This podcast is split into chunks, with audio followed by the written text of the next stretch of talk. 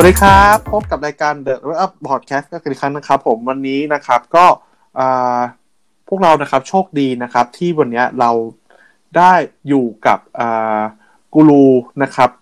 การเงินนะครับ ชื่อดังนะครับ ผม ซึ่งทั้งถามก่อนว่าทำไมวันนี้เราถึงมาคุยกับกูรูการเงินนะครับ เพราะว่าตอนนี้เราอยู่ในธีมของตัวซีรีส์โควิด -19 ถูกต้องไหมครับ ซึ่งตัวโควิด -19 เนี่ยหลังจาก EP ที่แล้วที่เราคุยกันเรื่องเกี่ยวกับ financial นะครับเอ่อ personal financial ใช่ไหมครับดูว่าเราจะบริหารจัดการเงินยังไงในช่วงภาวะวิกฤตวันนี้นะครับผมมันมีคนถามผมเพิ่มเติมว่า อ้าว แล้วเกิดเราจะ take profit หรือหาหา opportunity ทางการลงทุนต่างๆครับผมมันจะเป็นยังไงบ้างนะครับ มันก็เลยมาที่มาของ EP นี้นะครับ ว่าการลงทุนในช่วงโควิด -19 ช่วงภาวะวิกฤตอย่างเงี้ยนะครับผมเราจะลงทุนยังไงนะครับผม อ่าก็อย่างที่เมื่อกี้ที่ผมเกิดตอนต้นนะครับ ก็วันนี้ผมอยู่กับอ่ากูรูการเงินนะครับ สวัสดีครับพี่ป้านครับ สวัสดีครับ สวัสดีครับน้องเก่งครับ สวัสดีครับพี่ป้านครับเออไม่แน่ใจช่วยลบเอ่อรบกวนแนะนำตัวสั้นๆหน่อยได้ไหมครับ ก็ชื่อปั้นนะครับผมเป็นเจ้าของเพจนายปั้นเงิน อ่าก็คือจะเป็นเพจเกี่ยวกับเรื่องของการเงิน การลงทุนของคนรุ่นใหม่นะครับ ก็ส่วนใหญ่ ๆ ก็คือจะเป็นเรื่องของการจัดพอร์ตเพื่อการลงทุน อ่าแล้วก็จะมีพูดเรื่องการวางแผนเพื่อเป้าหมายต่างๆ ในไลฟ์สไตล์ที่เป็นชีวิตของคนรุ่นใหม่นะครับ แล้วก็เป็นนักเขียนของเว็บไซต์ aomMONEY.com หรือที่เขาจะเรียกกันว่า aomMONEY guru นะครับ แล้วก็ที่จะมีเพิ่มเติมก็คือจะมีทำพอดแคสต์ด้วย ชื่อว่าพอดแคสต์สี่แยก Gen Y นะครับ จะอยู่ช่องโลกโลกไปไกลแล้วนะครับ ก็คือเป็นช่องเดียวกับพี่หนอมนั่นเอง ก็คือเกสของอีพีที่แล้วนะครับพี่หนอมนะครับผมก็เพื่อนๆที่สนใจเรื่องเกี่ยวกับเจนเจนวก็อย่าลืมไปติดตามนะครับโลกไปไกลแล้วนะครับ ผมว่าไอ้เรื่องผมก็เพิ่งรู้เหมือนกันเดี๋ยวต้องลอง follow ลองดูครับ แล้วก็ยังมีพอดแคสต์อื่นก็คือมีโอ้ my friend อันนี้ทำสนุกสนุกพูดคุยเรื่องเพื่อน ใช่โอ้ my friend อยู่โลกไปไกลแล้วพูดคุยเรื่องเพื่อน ใช่ อ๋อ อยู่ในช่องเดียวกันใช่ไหมครับเป็นโคโฮสเรื่องการวิเคราะห์หุ้น กับเพจลงทุนอ่ากับพอดแคสต์ลงทุนศาสตร์ด้วยอ๋อลงทุนศาสตร์ด้วย อันนี้อันนี้ผมตามอยู่ก็จะเป็นเรื่องลงทุนล้วนๆเลยเนาะใช่ใช่ครับ โอเคนะครับ เพราะอ่า วันนี้เราคุยเรื่องของลงทุนเนาะเพราะฉะนั้นก็อาจจะมีเรื่องอินเทอร์เน็ตเกี่ยวของของทีมของวันนี้ก็จะเป็นเรื่องลงทุนนิดนึงนะครับผมก็คำถามแรกครับ ผมเป็นคำถามที่ผมเจอเยอะมากนะครับนั้นทั้งในพันทิปด้วยก็ตามหรือในเฟซบุ๊กก็ตามนะครับ หรือกระทั่งคนรอบตัวเลยเนี่ย นะฮะว่าสรุปแล้วนะครับในมุมมองของพี่ปั้นเนี่ยนะฮะคิดว่าโควิด -19 นะครับผมตลาดหุ้นในช่วงโควิด -19 เนี่ยมันเหมาะแก่การลงทุนหรือเปล่า อันนี้ผมอยากขอขอเลยขอคำตอบเลยครับคือถ้าสมมติว่าเราพูดกันว่าการลงทุนในตลาดหุ้นเนาะเอาเราจะพูดกันสโคปเฉพาะสินทรัพย์ที่เป็นหุ้นอย่างเดียว ตลาดหุ้นนะครับ ถ้าสมมติว่าในช่วงโควิด -19 อย่างเงี้ย ส่วนตัว ผมว่ามันจะดูยังไม่ค่อยน่าที่จะปลอดภัยกับการลงทุนเลยสักเท่าไหร่ใช่ก็คือถ้าสมมุติเราเปรียบเทียบให้เห็นภาพอะครับโควิด -19 ตอนเนี้ย เรายังไม่รู้เลยว่า อ่า จุดจบของมันจะเป็นยังไง เรายังมองไม่เห็นภาพในวันข้างหน้าว่า เฮ้ย เศรษฐกิจจะกลับมายังไง สภาวะการปกติในการดำเนินชีวิตจะกลับมายังไง ซึ่งตรงเนี้ย มันก็สามารถบอกได้ว่า ถ้าเกิดว่าเราไปลงทุนในตลาดหุ้นนะครับ ความผันผวนที่อยู่ในตลาดหุ้นอะ มันก็จะเป็นเหมือนกัน คนอื่นเขาก็จะไม่รู้เหมือนกับที่เราไม่รู้เนี่ยแหละ ดังนั้นแล้วเนี่ย การซื้อขายขายเนี่ย ถ้าเกิดว่าจะลงทุนในช่วงเนี้ยผมคิดว่ามันจะเป็นเรื่องของอารมณ์ล้วนๆ มันจะไม่มีเรื่องของปัจจัยอะไรมาเข้ามาเกี่ยวเท่าไหร่ ดังนั้นมันก็เลยกลายเป็นเรื่องความผันผวนที่ค่อนข้างน่ากลัว ก็เลยไม่อยากจะแนะนำให้ใครก็ตามที่อ่าลงทุนอยู่แล้ว หรือว่าเป็นมือใหม่ หรือว่ายังไม่เคยลงทุนมา เข้ามาลงทุนในช่วงที่วิกฤตมันยังไม่สงบลงไปอย่างเงี้ยครับ อืมแล้วผมผมคำคำคำตอบที่ผมได้มานะครับผมก็คือ อะยากแรกคือ ยังไม่ปลอดภัยนะครับ แต่เมื่อกี้คีย์เวิร์ดสำคัญคำว่าสงบผมไม่แน่ใจ อันนี้ผมขอถามเพิ่มเติม อันนี้คือนอกนอกสคริปต์นะครับคำว่าสงบในของพี่เนี่ย หมายถึงตลาดสงบหรือว่าภาวะภายนอก ภาวะภายนอกสงบครับ ก็คืออ๋อภาวะภายนอกสงบภายนอกคือตลาดหุ้นอะ มันจะสะท้อนตามอารมณ์ของคนในตลาดซับเป็นส่วนใหญ่นะครับ ผม ดังนั้นแล้วเนี่ย ถ้าเกิดว่าคนในส่วนคนส่วนใหญ่ในตลาดเขายังรู้สึกว่าสถานการณ์มันยังไม่ปกติ การที่เขาซื้อซื้อขายขายกันเนี่ย มันก็จะเกิดจากอารมณ์ล้วนๆมันแทบไม่มีปัจจัยอะไรมาสนับสนุนเลยว่าเฮ้ยตัวเลขเศรษฐกิจมันดีหรอ ถ้าตัวเลขเศรษฐกิจดีอย่างเงี้ย มันยังมีแนวโน้มว่าเฮ้ยคนยังจะเชื่อไปทางเดียวกัน ว่าเอ้ยถ้าตัวเลขเศรษฐกิจดีเราพร้อมที่จะลงทุนเพื่อที่จะได้รับผลตอบแทนแต่ตอนเนี้ยความเชื่อแต่ละคนมันไม่เหมือนกัน บางคนเชื่อว่าเฮ้ยเดี๋ยวไม่นานมันจะดีขึ้น แต่กับบางคนที่เขารู้สึกต่างไป อย่างเช่นว่าเออเขารู้สึกว่า เออ วิกฤตเนี่ย มันอาจจะยากละลากยาวไปปีหน้า หรือว่าไปอีกสองปีอะไรอย่างเงี้ย แต่ละคนมันมองเห็นต่างกันดังนั้นเนี่ย ก็เลยรู้สึกว่า ทุก ๆ อย่างอะ มันยังไม่สงบ เรายังมองไม่เห็นภาพเดียวกันเลย ครับผม ก็แสดงว่า เพราะฉะนั้นตลาดเนี่ย คือเราต้องดูด้วยว่าตอนนี้ในมุมมอง ถ้าเกิดถ้าเกิดการลงทุนในช่วงนี้คือต้องดูด้วยว่ามุมมองของคนต่อต่อสถานการณ์โลกสถานการณ์ของประเทศเป็นยังไง ซึ่งมันจะมีอิงกับตลาด เพราะฉะนั้นคำตอบของคำถามแรกว่าควรลงทุนไหม อาจจะไม่ได้ชี้ชัดว่าควรหรือไม่ควร แต่ไม่ปลอดภัย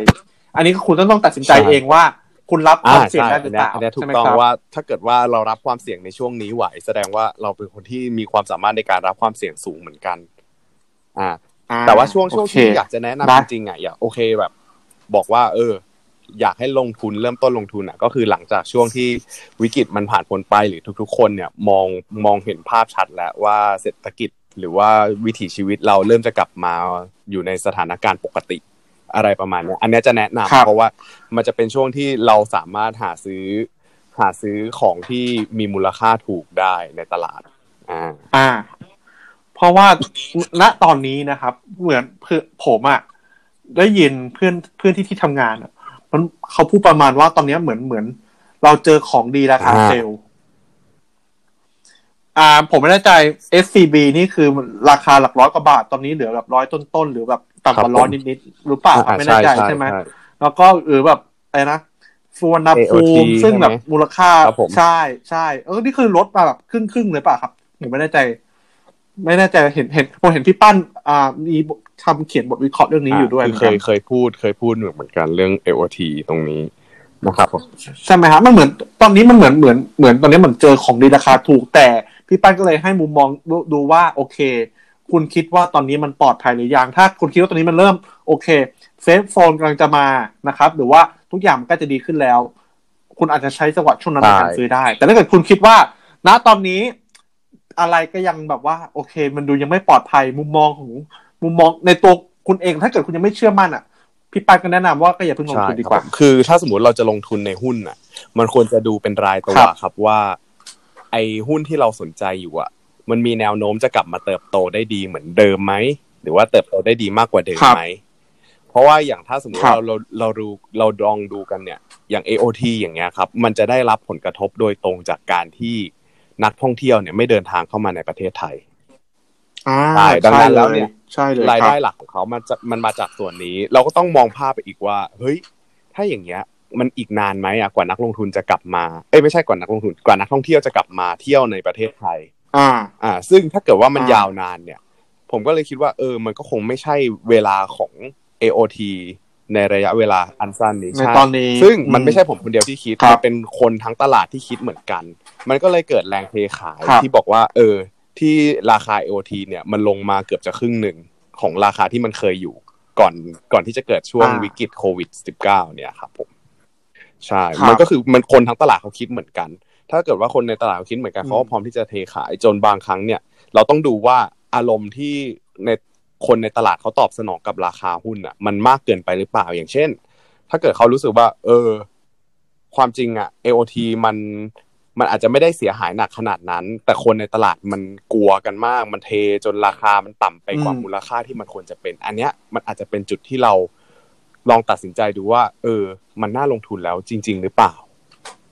ครับผมครับผม ก็แฮชแท็กนะครับฝากไว้ให้คิดนะครับผมใช่ใช่เรื่องเรื่องการลงทุนเป็นเรื่องที่เราต้องลองพิจารณาด้วยตัวเองว่าเราไปเชื่อคนอื่นก็อาจจะยากเหมือนกันครับผม คราวนี้นะครับผม อ่าคำถามที่สองครับคำถามเนี้ยครับ คือผมก็ไปเจอมาเหมือนกันนะครับ อันนี้คือเพื่อนผมคนนี้คือเขาเป็นเทรดเดอร์แล้วนะครับผม อ่าเขาเขาเขาอยากรู้แต่เขาเป็นมือใหม่มาก ๆเลยนะครับเขาฝากเขาฝากถามมาพี่ปั้นว่า mindset ของการลงทุนในช่วงโควิดอะครับที่หุ้นมันแบบขึ้นขึ้นลงลงอะไรอย่างนี้เลยนะฮะถ้าเกิดเขาเริ่มลงทุนเขาลงทุนอยู่ตอนนี้ครับผมเขาควรปรับ mindset ยังไง เพราะว่าเขาไม่เคยเจออ่า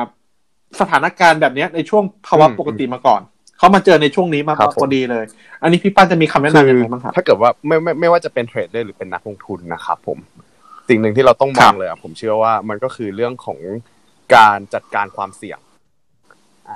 กฎกฎของการลงทุนหลัก ๆ ที่ใคร ๆเขาจะพ่ำสอนมา คือเขาจะบอกว่ามันกฎข้อหนึ่งก็คือห้ามขาดทุน กฎข้อที่สองก็คือให้กลับไปดูข้อหนึ่งใหม่อะก็คืออ๋อมีข้อสองสรุปก็คือห้ามขาดทุน เพราะอะไรเพราะว่าถ้าเกิดว่าเราขาดทุนอะ มันเป็นการมันเป็นการยากเลยนะอะถ้าสมมุติว่าเราเริ่มต้นเงินลงทุนหนึ่งร้อยบาท เราขาดทุนไปห้าสิบเปอร์เซ็นตนั่นแปลว่าณปัจจุบันเราเหลือห้าสิบบาท ถ้าเราจะกลับไปหนึ่งร้อยบาทได้ครับ เราต้องทำอีกห้าสิบาทถูกไหมเท่ากับว่าตอนนั้นอะ ในวันที่เราขาดทุนเราต้องทำผลตอบแทนอีกร้อยเปอร์เซ็นซึ่งมันเหนื่อยกว่า อืม อืม เนี่ย มันมันจะให้เห็นว่าใช่ใช่เพราะว่าจะทำให้เราเห็นว่าถ้าการขาดทุนอะ มันเสียหายแล้วมันก็เป็นเรื่องยากที่เราจะกลับมาทำผลตอบแทนได้เท่าเดิม มันมันค่อนข้างเหนื่อยอะครับ ถ้าเราขาดทุน เข้าใจเลยครับ เพราะว่าอ่ามันเหมือนเหมือนต้องทำชดใช้กับความผิดที่ทำมาด้วย ต้องทำเกินทำเกินนั่นแหละก็เลยเป็นสาเหตุที่บอกว่าในช่วงนี้เนี่ย ถ้าจะมี mindset ยังไงเนี่ย เราควรจะรู้เลยว่าแบบในช่วงเนี้ย ความเสี่ยงมันเยอะกว่าสถานการณ์ปกติถูกไหมอ่า ดังนั้นแล้วเนี่ย เวลาที่เราจะลงทุนนะครับ เราควรจะมองว่าในสิ่งที่เราจะลงทุนในสมมุติว่าเราจะลงทุนหุ้นตัวหนึ่ง เราต้องดูว่าตัวเนี้ย เราลองเปรียบเทียบดูครับว่า upside gain ก็คือกำไรที่เราจะได้ หรือว่า downside risk ก็คือความเสี่ยงขนาดของความเสี่ยงที่เราจะขาดทุนเนี่ย อันไหนมันเยอะกว่ากันถ้าเกิดว่าเทียบแล้วมันเท่ากัน ในช่วงวิกฤตอย่างเงี้ยครับ ผมคิดว่าอย่าไปลงทุนตัวนั้นดีกว่า แต่ว่าถ้าสมมุติเราดูแล้วเนี่ย เฮ้ยมัน limit limit downside risk ค่อนข้างต่ำอะสมมุติว่าเราอาจจะขาดทุนได้อีกสัก ห้าถึงสิบเปอร์เซ็นแต่ในขณะเดียวกันพอเราประเมินมูลค่า หรือว่าเราลองดูกราฟ หรืออะไรก็ตามเนี่ย รู้สึกว่า เออมันอาจจะได้กำไรจากตรงเนี้ย เป็นประมาณยี่สิบถึงสามสิบเปอร์เซ็นอันนี้ก็อาจจะคุ้มค่ากับการลงทุน ดูแล้วคุ้มกว่า ดูแล้วคุ้มกว่าถ้าที่ถ้าเกิดโซขาดทุนแต่ถ้าเกิดเมื่อเกิดมันย้อนมันตีกลับมาได้ทำสามารถทำกำไรได้ก็คือคุ้มกว่าก็อาจจะลงว่า เราต้องมั่นใจในการวัดdownside risk กับ upside gain ตรงนี้ค่อนข้างแม่นเลยแหละในช่วงเนี้ย เพราะว่าถ้าเกิดว่าเราวัดผิดว่า เอ้ย เราที่สิ่งที่เรามองเห็นนะ downside risk เราอาจจะมองเห็นห้าถึงสิบเปอร์เซ็นต์แต่คนอื่น อาจจะมองเห็นว่าเฮ้ยมันมากกว่าห้าสิบเปอร์เซ็นต์หรือมันมากกว่ายี่สิบสามสิบเปอร์เซ็นต์ก็ได้เพราะฉะนั้นการที่เราต้องทำการบ้านในเรื่องนี้นะครับ ก็คือทำการบ้านถึงถึงตัวของการเงินของเราด้วย แล้วก็ดูเรื่องของสภาพเศรษฐกิจด้วยว่า โอเค มันจะสามารถสร้างกำไรได้จริงหรือเปล่าต้องใช่ไหมครับลองดูลองลองมองมันเป็นเกมก็ได้ครับว่า ถ้าสมมติว่าเราเป็นเจอเกมอย่างเงี้ย เรามีโอกาสชนะแค่ไหน ถ้าโอกาสชนะมันมากกว่าโอกาสแพ้เนี่ยไอ้ตรงไอ้ตรงเนี้ยมันก็คือเกมของเราที่เราน่าจะเข้าไปเล่นด้วย อ่าโอเคครับผมอ่าคำถามข้อต่อไปนะครับ ก็เป็นคำถามที่มาจากอ่าเพื่อนๆผมที่เป็นนักลงทุนด้วยกันครับ ผม ก็เป็นคำถามที่จะถามว่าอ่าอุตสาหกรรมนะครับ ที่ควรลงทุนและไม่ควรลงทุนนะครับ ช่วงโควิด -19 เนี่ยนะครับผมมีอุตสาหกรรมอะไรบ้างนะครับผม เอาอย่าก็ลิสต์มาสักประมาณ สองสามอุตสาหกรรมนะครับ ของแต่ละที่ควรก็ก็ไม่ควรสำหรับ คือจริง ๆอะครับ ถ้าสมมติว่าจะบอกอะส่วนมากอุตสาหกรรมทุกตัวตอนเนี้ย อุตสาหกรรมทุกอุตสาหกรรมตอนเนี้ยหุ้นหลาย ๆ ตัวมันลงมาถูกกว่ามูลค่านะอ่าใช่อ๋อก็คืออ๋อตอนนี้คือมันลงหมดเลย แต่ถ้าถามว่าในมุมมองของผมอะ ถ้าเกิดว่าตัวไหนอุตสาหกรรมไหนมันจะกลับมาช้าที่สุดเนี่ย ส่วนตัวผมจะมองว่าอุตสาหกรรมท่องเที่ยวจะกลับมาช้าที่สุด เพราะว่าเพราะว่าในสภาวะเศรษฐกิจปกติอะครับ คนเราถ้าเกิดว่าอะเศรษฐกิจดีเศรษฐกิจปกติ คนเราจะท่องเที่ยวเพื่อเป็นเขาเรียกว่าเลเชอร์ก็คือเป็นงานอดิเรกเป็นเพื่อความเพลิดเพลิน มันคือค่าใช้จ่ายส่วนค่าใช้จ่ายเกินไม่ใช่ค่าใช้จ่ายจำเป็น ครับ ผมดังนั้นเนี่ย ถ้าเกิดว่าเศรษฐกิจมันยังไม่ดีเนี่ย คนจะเลือกตัดส่วนนี้ค่าใช้จ่ายส่วนนี้กันไปก่อน ยิ่งโดยเฉพาะพวกโรงแรมราคาสูงอะไรอย่างเงี้ย ผมคิดว่าตรงเนี้ยจะค่อนข้างหนักเพราะว่าหลาย ๆ คนที่เขาเผชิญกับสภาวะวิกฤตมาเนี่ย ได้รับความเสียหายมาเนี่ย เขาจะไม่ค่อยมีเงินไป spending ในส่วนนั้นสักเท่าไหร่ต้องเก็บไปใช้ก่อนก็เลยคิดว่า เออ โอเค อ่า อุตสาหกรรมท่องเที่ยวมันจะกลับมาแหละ แต่มันจะกลับมาได้เท่าเดิมไหมอันนี้ไม่รู้ แต่มันจะกลับมาช้าที่สุดครับนะครับ เพราะว่ามันจะครับมีโรผคมเรื่องโรคระบาดด้วยแหละ เข้าใจครับ แล้วก็ถ้ามีถ้ามีเกิดไหมว่าครับลองดูว่าอันไหนที่ไม่น่าลงทุนเนาะครับอะถ้าไม่น่าลงทุนสำหรับผมอะส่วนตัวอันนี้เป็นส่วนตัวนะ คือ ไม่ว่าจะไม่ครับส่วนส่วนตัวเลยครับไม่ว่าส่วนตัวจะเลย เป็นสภาวะไหนก็ตามอะหุ้นที่ไม่ชอบเลยก็คือหุ้นน้ำมันใช่อ่เพราะว่าหุ้นน้ำมันครับหุ้นหุ้นน้ำมันเนี่ยไอ้พวกราคาน้ำมันเนี่ย มันเป็นสิ่งที่เราคาดคะเนได้ยากครับ ใช่ต่อครับให้ผมเรารู้ว่า เฮ้ย ในอนาคตน้ำมันมันจะมันจะแพงขึ้น โอกาสที่ เออ โอเคหุ้นหุ้นที่เป็นหุ้นน้ำมันเนี่ย มันอาจจะทำผลตอบแทนได้ดีในอนาคต แต่ว่าในระยะสั้น ๆ นะครับครับเราไม่รู้เลยว่าที่เราซื้อเนี่ย เราซื้อเพราะว่าอะไร เราซื้อเพราะว่า อ่า ราคาน้ำมันมันถูก ราคาน้ำมันมันดีหรือว่าอะไรยังไง เนี่ย ผมคิดว่าฮะหุ้นตัวเนี้ย มันหุ้นที่อยู่ในอุตสาหกรรมน้ำมันอะ มันเดาทิศทางของผลประกอบการค่อนข้างยาก มันมีลักษณะเป็นคอมมูดิตี้อะครับใช่มันต้องอาศัยเข้าใจครับราคาเพราะราคาตลาดของโลกอะไรอย่างเงี้ย ราคากลางอย่างเงี้ยครับ อ่าอ่าเพราะว่ามันมันมันมีมันไปอิงกับราคาใช่กลางด้วย ก็เลยคบรู้สึกว่าถ้าเกิดว่าเราจะลงทุนเนี่ย เราควรจะลงทุนในธุรกิจที่เราสามารถคาดคะเนผลประกอบการได้ เรามองเห็นภาพในอนาคตชัดเจนนะครับผมกับกับน้ำมันนี่คือ ส่วนตัวผมไม่เคยลงทุนเลยกับมันอ่าอ๋อโอเคครับเก็ตผมครับก็อันนี้ก็เป็นอุตสาหกรรมที่ดูไม่น่าสนใจเนาะส่วนอุตสาหกรรครัมบผมที่ที่ที่ผมคิดว่าผมสนใจเนี่ย จริง ๆ หลัก ๆ มันก็จะมีพวกอุตสาหกรรมที่มันเป็นเรื่องของสินค้าอุปโภค บริโภคที่มันสำคัญสำคัญพวกปัจจัยสี่อะไรพวกเนี้ยครับ เช่นพวกหุ้นค้าปลีกหรือว่าหุ้นที่เป็นหุ้นบริษัทยาอะไรพวกเนี้ยครับ ถ้าสมมุติว่าอันนี้เรามองกันทั่วโลกเนาะใช่ครัแล้บวก็รู้สึกว่าหุ้นที่มันจะไม่ค่อยได้รับผลกระทบเท่าไหร่จะเป็นพวกหุ้นเทคโนโลยี อ่าใช่อ่าเพราะว่าครับช่วงช่วงที่ คนเขา work from home กันเนี่ย หุ้นเทคโนโลยีน่าจะได้รับอันนี้ส่งส์จะเป็นส่วนใหญ่เพิ่มใช่เพิ่มขึ้นเลยแล้วเนี่ยนะครับ ไม่รู้เหมือนกันว่าพฤติกรรมในการทำงานของคนในอนาคตอะจะเปลี่ยนไปหรือเปล่า เพราะว่าคนเขาครัจะบรู้สึกว่าเฮ้ย ความจริงมันก็ work from home ได้เหมือนกัน ดังนั้นแล้วเนี่ยนั่นสิพวกนั่นโปรสิแกรมซอฟต์แวร์หรือว่าฮาร์ดแวร์อะไรก็ตามที่มันเกี่ยวข้องกับเทคโนโลยีอะมันมีโอกาสว่า เออ มันจะทำผลประกอบการได้ดีขึ้นหลังจากวิกฤตมันผ่านไปใช่ อันนี้หมายถึงรวมถึงหุ้นพวกหุ้นสื่อสารด้วยไหมครับ พวกเทลโก้อ๋อต่างๆ ที่แบบคนต้องใช้เน็ตมากขึ้น อันนี้มุมมองของยังคิดพี่ว่าป้ไงยังคิดว่าหุ้นสื่อสารคนยังใช้เน็ตเท่าเดิมนะอาจจะเพิ่มขึ้นไม่มากอะครับอ่าก็คือโอเคยังไงเขาก็ใช้อยู่แล้วครับผม อ่าอ๋อโอเค เข้าใจได้ครับ โอเคนะครับ มาสู่คำถามข้อสุดท้ายก่อนที่เป็นคำถามจากครับทางบ้านนะครับ อ่าคำถามข้อสุดท้ายนะครับ ผมก็คือเพื่อนๆผมถามมาเนี่ยนะครับบอกว่า คำแนะนำนะครับสำหรับนะครับคนทั้งประมาณอ่าสักสองกลุ่มแล้วกันครับนะครับ กลุ่มแรกนะครับก็คือคนที่เป็นนักลงทุนนะครับ เคยมีหุ้นนะครับ ก่อนที่จะเกิดภาวะโควิด ก็คือหุ้นอืมเขาตกอะแหละนะครับ เออเขาควรจะ manage ยังไงกับกับกับครับกับสิ่งนี้นะครับ แล้วก็อ่าคนนะครับที่ กำลังสนใจเรื่องของการลงทุนนะครับ คือคนที่อาจจะมีเงินเย็นอยู่ แต่ไม่รู้ว่าจะลงทุนอะไรดีอะอันนี้เกิดสมมติว่าถ้าเกิดไม่ลงทุนหุ้น ถ้าเกิดสมมติหุ้นมันยังไม่ปลอดภัยครับอย่างที่พี่ปั้นพูด เขาอืมควรทำยังไงดีนะครับ โอเค ไม่แน่ใจจะเริ่มเอาเริ่มจากไหนเริ่มก่จาอกนดีครับคนพี่ที่ยังไม่ลงทุนแล้วกันครับอ่าครับผมโอเค คนที่ยังไม่ครับลงทุนเนี่ย ส่วนตัวผมก็จะรู้สึกว่าสิ่งที่เขาอะจะต้องเริ่มจัดการก่อนเนี่ย มันก็คือเรื่อง personal finance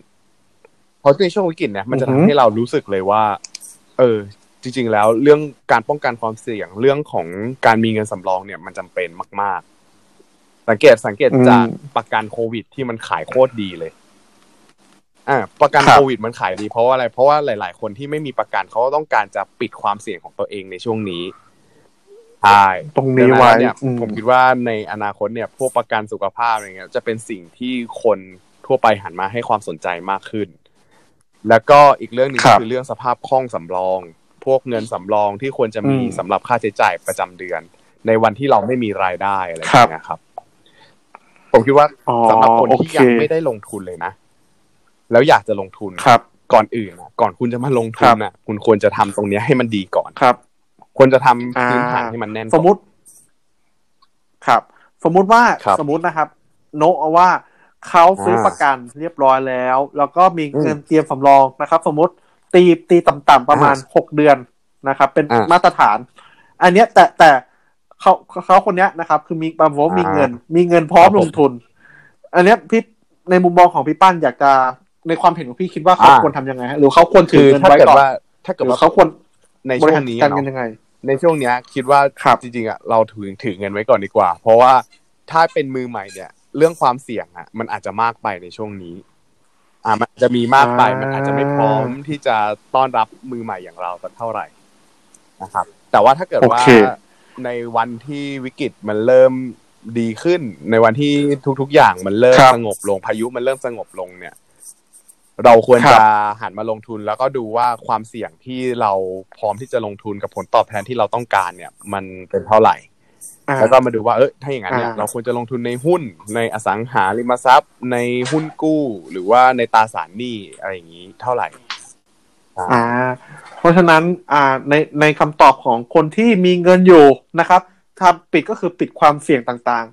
ซื้อประกันนะครับ ประกันสุขภาพประกันโควิดต่างๆ เอาให้เรียบร้อยไม่มีปัญหานะครับ แล้วก็มีเงินสำรองนะครับผมเตรียมไว้ในฉุกเฉิน แล้วก็คำแนะนำสุดท้ายคือถ้ามีเงินจริงๆก็ปิดทุกอย่างหมดแล้ว ควรถือเงินเอาไว้ก่อนนะครับ เพื่อรอเวลาที่เหมาะสมใช่แล้วก็ในระหว่างที่เราถือเงินเนี่ย สิ่งที่ผมแนะนำด้วยนะ ก็คือ ถ้าสมมติเราสนใจลงทุนจริงๆอะครับ หาความรู้รอไว้ทำทำให้ตัวเองเนี่ยมีความสามารถในการรับความเสี่ยงได้เยอะให้ตัวเองมีความเชี่ยวชาญในการมองเรื่องการลงทุนมากขึ้นอะไรอย่างเงี้ยครับ โอเค ผมเห็นไอ้ความรู้นี้เยอะผมเห็นในเว็บเว็บเว็บตลาดหลักทรัพย์เว็บเซ็ตทุกอย่างก็มีสอนอยู่ใช่ไหมฮะนะครับลองใช้เวลาว่างๆก็คือคนได้ช่วงเนี้ยครับผมได้ครับก็คือ พี่ปั้นแนะนำก็คือ แนะนำว่าให้เตรียมพร้อมลบ แล้วเดี๋ยวพอฟ้าเปิดเมื่อไหร่คุณพร้อมลุยก็คุณลุยเลยนะ อ่า โอเค แล้วถ้าเกิดคนที่ลงทุนมาอยู่แล้ว อยู่ยังอยู่ในสนามรบอะครับผมสำหรับคนที่ได้รับได้รับความเสียหายได้รับบาดเจ็บมาเนาะได้รับบาดเจ็บใช่ครับใช่ไหมได้ยังมีชีวิตอยู่ใช่ครับยังยังไม่จบเงินลงทุนที่เราลงทุนไปตอนแรกกับตอนเนี้ย ปัจจุบันเนี้ยมันขาดทุนไปเท่าไหร่ อะจริงๆอะจะบอกว่าเราอะ ไม่ควรใจเงินลงทุนตอนนั้นด้วย เพราะว่า เพราะว่าอะไรเพราะว่า อะสมมุติว่าผมบอกว่าตอนนั้นสมมติผมลงทุนไปล้านหนึ่ง ตอนนี้มันขาดทุนมาประมาณสามสิบสี่สิบเปอร์เซ็นแล้ว เหลือเงินอยู่ประมาณหกแสนเจ็ดแสนถามว่าณปัจจุบันเนี้ยเรามีเงินเท่าไหร่เราก็ต้องมีเงินหกแสนเจ็ดแสนถูกปะครับ เราจะบอกว่าเรามีเงินล้านหนึ่งก็ไม่ใช่ ดังนั้นแล้วเนี่ย ปัจจุบันเนี้ยเราควรจะมองว่า เฮ้ย เราจะทำยังไงกับหกแสนเจ็ดแสนบาทตรงนี้ได้ อย่าไปมองตัวเลขที่มันหายไป มองว่าปัจจุบันเนี้ยเรามีเรามีสินทรัพย์เท่าไหร่ดีกว่าแล้ว เราก็ลองเมเนจดูว่า เฮ้ยไอหกแสนเจ็ดแสนที่เราขาดทุนไป ที่เราขาดทุนไปแล้วแล้วเราเหลือเท่านี้เนี่ย ในอนาคตเราจะจัดการยังไง มันมีสินทรัพย์อะไรไหมที่มันมีโอกาสเติบโตกว่าสินทรัพย์ที่เรากำลังถืออยู่หรือว่าหุ้นที่เรากำลังถืออยู่ อืมอ่าถ้าสมมติว่า เรามองว่าเออก็คือหุ้นที่เราจะถือหุ้นที่เราถืออยู่เนี่ยมันดันเป็นหุ้นกลุ่มท่องเที่ยวที่มันจะกลับมายาก หรือว่ามันเป็นหุ้นกลุ่มอะไรก็ตามที่มันกว่าจะใช้เวลารีคอเวอร์กลับมาเนี่ย มันน่าจะใช้เวลานาน แล้วพอเราไปดูในตลาดเฮ้ยตลาดมันมีหุ้นตัวอื่นที่มีโอกาสจะให้ผลตอบแทนได้ดีกว่า มันมีหุ้นตัวอื่นที่มีโอกาสจะเติบโตได้รวดเร็วกว่าทำไมเราไม่ย้ายเงินส่วนเนี้ยไปตรงนั้นก่อน แล้วในวันที่หุ้นของเราที่ถืออยู่ตอนเนี้ย มันกำลังจะกลับมาแล้วเราค่อยย้ายเข้าไปอีกทีหนึ่งท้ายก็คือเหมือนโอเคขยับขยับไปอะครับ เหมือนเป็นการ recover พอร์ตเอาเอา build พอร์ตให้มันกลับมา โดยที่เราถ้าสมมุติเราถือไว้อย่างเดิมอะ การ recover พอร์ตมันอาจจะใช้เวลานาน เราสู้เราไปหาหุ้นตัวอื่นดีกว่านะครับ โอเค ก็คือ mean meaning ของของที่พี่ปั้นอะก็หมายถึงก็คือ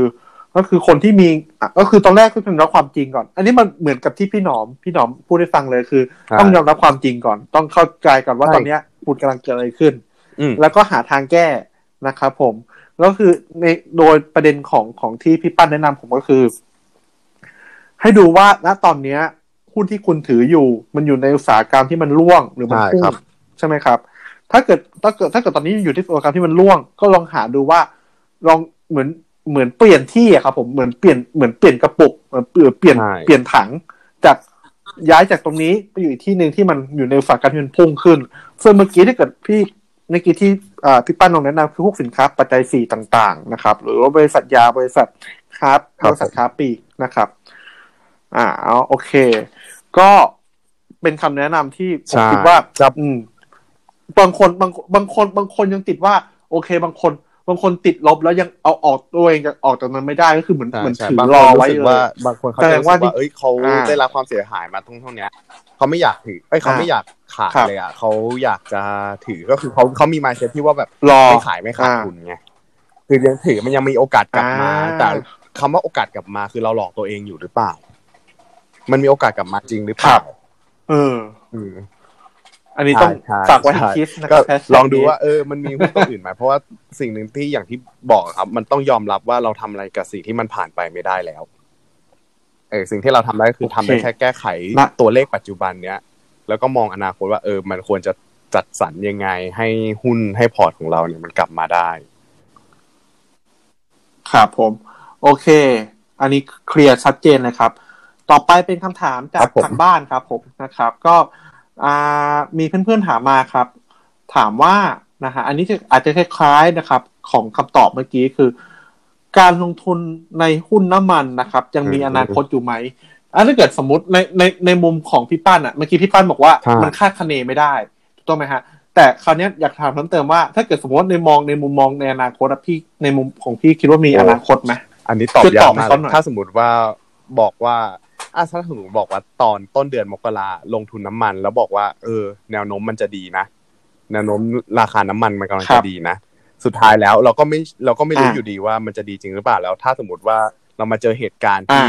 มันมีสงครามราคาน้ำมันที่เป็นซาอุทะเลาะกับรัสเซียอย่างเงี้ยครับ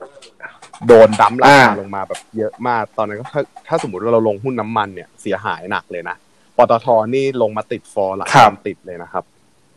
ใช่ก็คือปตทนี่แบบลงแบบลงหนักมากใช่อ๋อเข้าเข้าเขาติดฟลอร์นี่หมายถึงยังไงนะฮะอ่า ตอนนั้นเนี่ย ตอนนั้นเนี่ย ในการซื้อขายหุ้นต่อวันนะครับ ราคามันจะเปลี่ยนแปลงได้ไม่เกินสามสิบเปอร์เซ็นเช่นว่าแบบ อ่าถ้าราคาร้อยหนึ่งราคาหนึ่งร้อยบาท ราคาปิดของวันวันที่ผ่านมาหนึ่งร้อยบาทเนี่ย วันต่อมาที่จะเทรดได้ครับ ก็คือแกลบระหว่างหนึ่งร้อยสามสิบจนถึงเจ็ดสิบบาท ก็คือซิลลิงซิลลิงก็คือเพดานราคาเพดานห้ามเพดเกินร้อยสามสิบราคาราคาเพดานใช่ครับ ผมส่วนฟอร์ก็คือราคาพื้นที่แบบห้ามลงไปต่ำกว่านี้ประมาณอ๋อราคาใช่ห้ามห้ามต่ำกว่านี้คือ ก็คือมันลงลงมากแหละมินิ่งคือมันลงต่ำต่ำสุดๆคือเขาตลาดหลักทรัพย์เขากำหนดไว้ไม่ให้มันเกินนี้ เพราะว่าเดี๋ยวมันจะได้รับความเสียหายเกินไป แต่ตอนนี้เขาปรับแล้วนะเขาปรับมาเป็นสิบห้าเปอร์เซ็นแล้วนะเพราะว่าเป็นเพราะมันอยู่ในช่วงช่วงวิกฤตหนักๆใช่ภาวะวิกฤตอ่าเข้าใจครับ โอเค ก็อันนี้ก็เป็นคำตอบของข้อที่หนึ่งนะครับ ก็มองว่าจริงๆแล้วอ่าหุ้นน้ำมันนะครับ อันนี้คือฝากตอบแทนพี่ป้าก็คือ มันอยู่ในภาวะที่มันอ่าอาจจะเรียกว่าคาดคาดการยากนะครับ แล้วก็พูดยากว่ามันจะมีอนาคตไหม เพราะว่าตอนนี้สถานการณ์มันก็ไม่ปกติเลยนะครับก็คือพอเขาดีกันเนี่ย เราก็ไม่รู้เลย เราไม่สามารถคาดคะเนได้ว่าเฮ้ยสหรัฐซาอุ รัสเซียเขาจะดีกันเขาก็ดีกันเลยแบบ โดยที่เราไม่มีข่าวมาก่อน เอออยู่ดีๆก็ดีอยู่ดีๆก็ดีกันมากเลยใช่จากที่ทะเลาะกันอยู่มีฆ่ากันตายทะเลาะกันจะเป็นจะตายดั้มราคากันทำร้ายกันไปทำร้ายกันมาสรุปดีกันเฉยแล้วก็ราคาน้ำมันก็เด้งกลับขึ้นไปอย่างเงี้ยครับ คือมันมันพูดได้ยากเลยว่าแบบอนาคตมันจะเป็นยังไงอะก็เลยแบบ ผมมองว่าเออราคาน้ำมันหรือว่าหุ้นน้ามันเนี่ยจะเป็นหุ้นที่ส่วนตัวผมอะจะหลีกเลี่ยงไปเลย อืม ครับผมอืมโอเคนะครับอ่าข้อที่สองครับผมก็นี้เป็นถามถึงอ่าอุตสาหกรรมธนาคารหุ้นธนาคาร อยากอยากอยากจะถามที่ป้านว่าอ่ายังมันยังน่าลงทุนอยู่ไหมนะครับ มันมันดูมีแบบว่า โอเค โอกาสเติบโตไหมนะครับผมคือในในลิสต์การลงทุนในหุ้นของผมอะตัวแรกที่จะไม่ลงก็คือหุ้นน้ำมัน ตัวที่สองที่จะไม่ลงก็คือหุ้นธนาคาร ใช่อ้าวเหรอครับใช่กลับกลายเป็นอย่างนั้นเชียวที่แบบจะไม่ชอบเพราะอะไร เพราะว่าหุ้นธนาคารอะ มันค่อนข้างผันผวนตามระบบเศรษฐกิจ มันก็เป็นการการที่เราจะเดาได้ยากเหมือนกันว่าเฮ้ยจู่ๆมันจะรายได้จะมากำไรจะมาต้นทุนจะสูงอะไรอย่างเงี้ย เดาค่อนข้างยาก แล้วอีกอย่างหนึ่งเรื่องของธุรกิจธนาคารอะ มันมีรายละเอียดค่อนข้างซับซ้อน มันเป็นเรื่องของตัวเลขดังนั้นแล้วเนี่ยถ้าสมมติว่าจะให้คาดคะเน ผลประกอบการหรือว่าให้คาดคะเนราคาของหุ้นธนาคารเนี่ยทำได้ยากมากเลยพูดตรงๆ คือไม่ถนัดไม่ถนัดกลุ่มนี้เลยถ้าถามว่าราคาตอนเนี้ย มันเป็นยังไง ราคาตอนนี้หุ้นธนาคารหลาย ๆ ตัว ราคามันลงมาต่ำกว่า PBV PBV ก็คือเป็นราคาเทียบกับ book value พูดง่ายๆก็คือ ถ้าสมมุติเราซื้อหุ้นตอนเนี้ย เราอาจจะซื้อได้ถูกกว่าผู้ถือหุ้นเดิม อืมใช่ คือราคามันอาจจะดูถูก ถูกแหละ แต่ถามว่าในภาวะเศรษฐกิจอย่างเงี้ย วิกฤตที่ที่เกิดขึ้นเนี่ย มันจะทำให้ลูกหนี้ธนาคารเขามีปัญญาในเขามีความสามารถไม่ได้มีตัดตัดตัวปัญญาพูดได้พี่เขามีความมีความสามารถในการชำระหนี้หรือเปล่านี่หรือเปล่า เออ ถ้าสมมติว่าเขาไม่มีความสามารถในการชำระหนี้เนี่ย ไอ้ตรงส่วนนี้เนี่ย มันจะทำให้กลายเป็นตัวเลขหนี้เสียของธนาคารได้ แล้วมันจะกระทบกับธนาคารไปในระยะยาวใช่ใช่แล้วลองลองได้เข้าใจได้ ปีวิกฤตปี 40 เป็นเป็นเป็นแบบเป็นเขาเรียกเป็นเคสตัดดี้ก็ได้ เพราะว่าแต่ว่าอันนั้นเนี่ย ตอนปี 40 เนี่ย มันเกิดจากความโลภของตัวธนาคารด้วยแหละ ที่แบบไปกู้ไปกู้หนี้ยืมสินนั่นนอกต่างประเทศมาอ่าแล้วพอโดนประกาศเรื่องค่าเงินบาทลอยตัวมันเลยทำให้มูลค่านี้ของเขาเพิ่มขึ้นสองเท่าอะไรอย่างเงี้ยครับ อ่า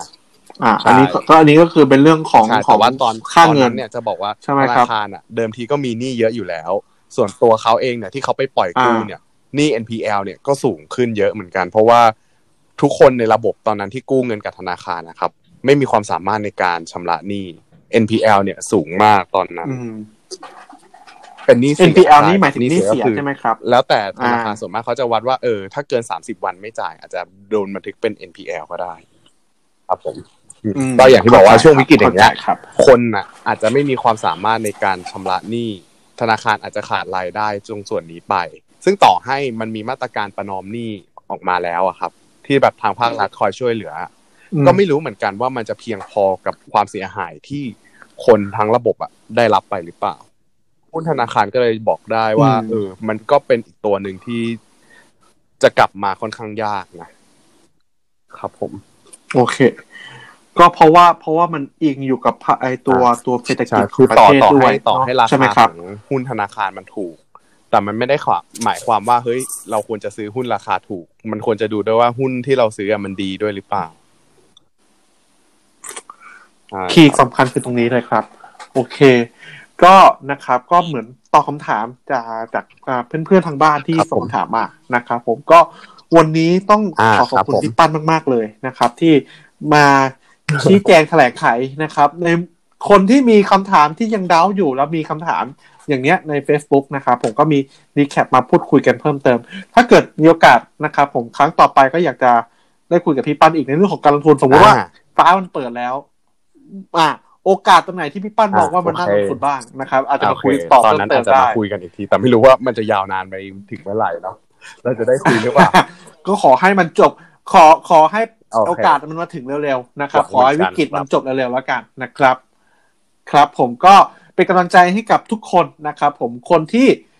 ขาดทุนอยู่นะครับ ก็ขอให้ฟ้าของคุณมันเปิดขึ้นเร็วๆนะครับ หรือคนที่ตอนนี้มีเงินอยู่ พร้อมลงทุนแล้วนะครับ เตรียมตัวให้ไว้ให้ดีนะครับ ว่าโอกาสมันมาเมื่อไหร่คุณรีบลงเลยนะครับ โอเคครับ พี่ปั้นขอบคุณนะครับ ครับ แล้วก็ทุกคนครับพบกันใหม่กับรายการหรือว่าพอดแคสต์นะครับ ทุกๆวันพฤหัสนะครับผม แล้วพบกันใหม่ครับสัปดาห์หน้าสวัสดีครับ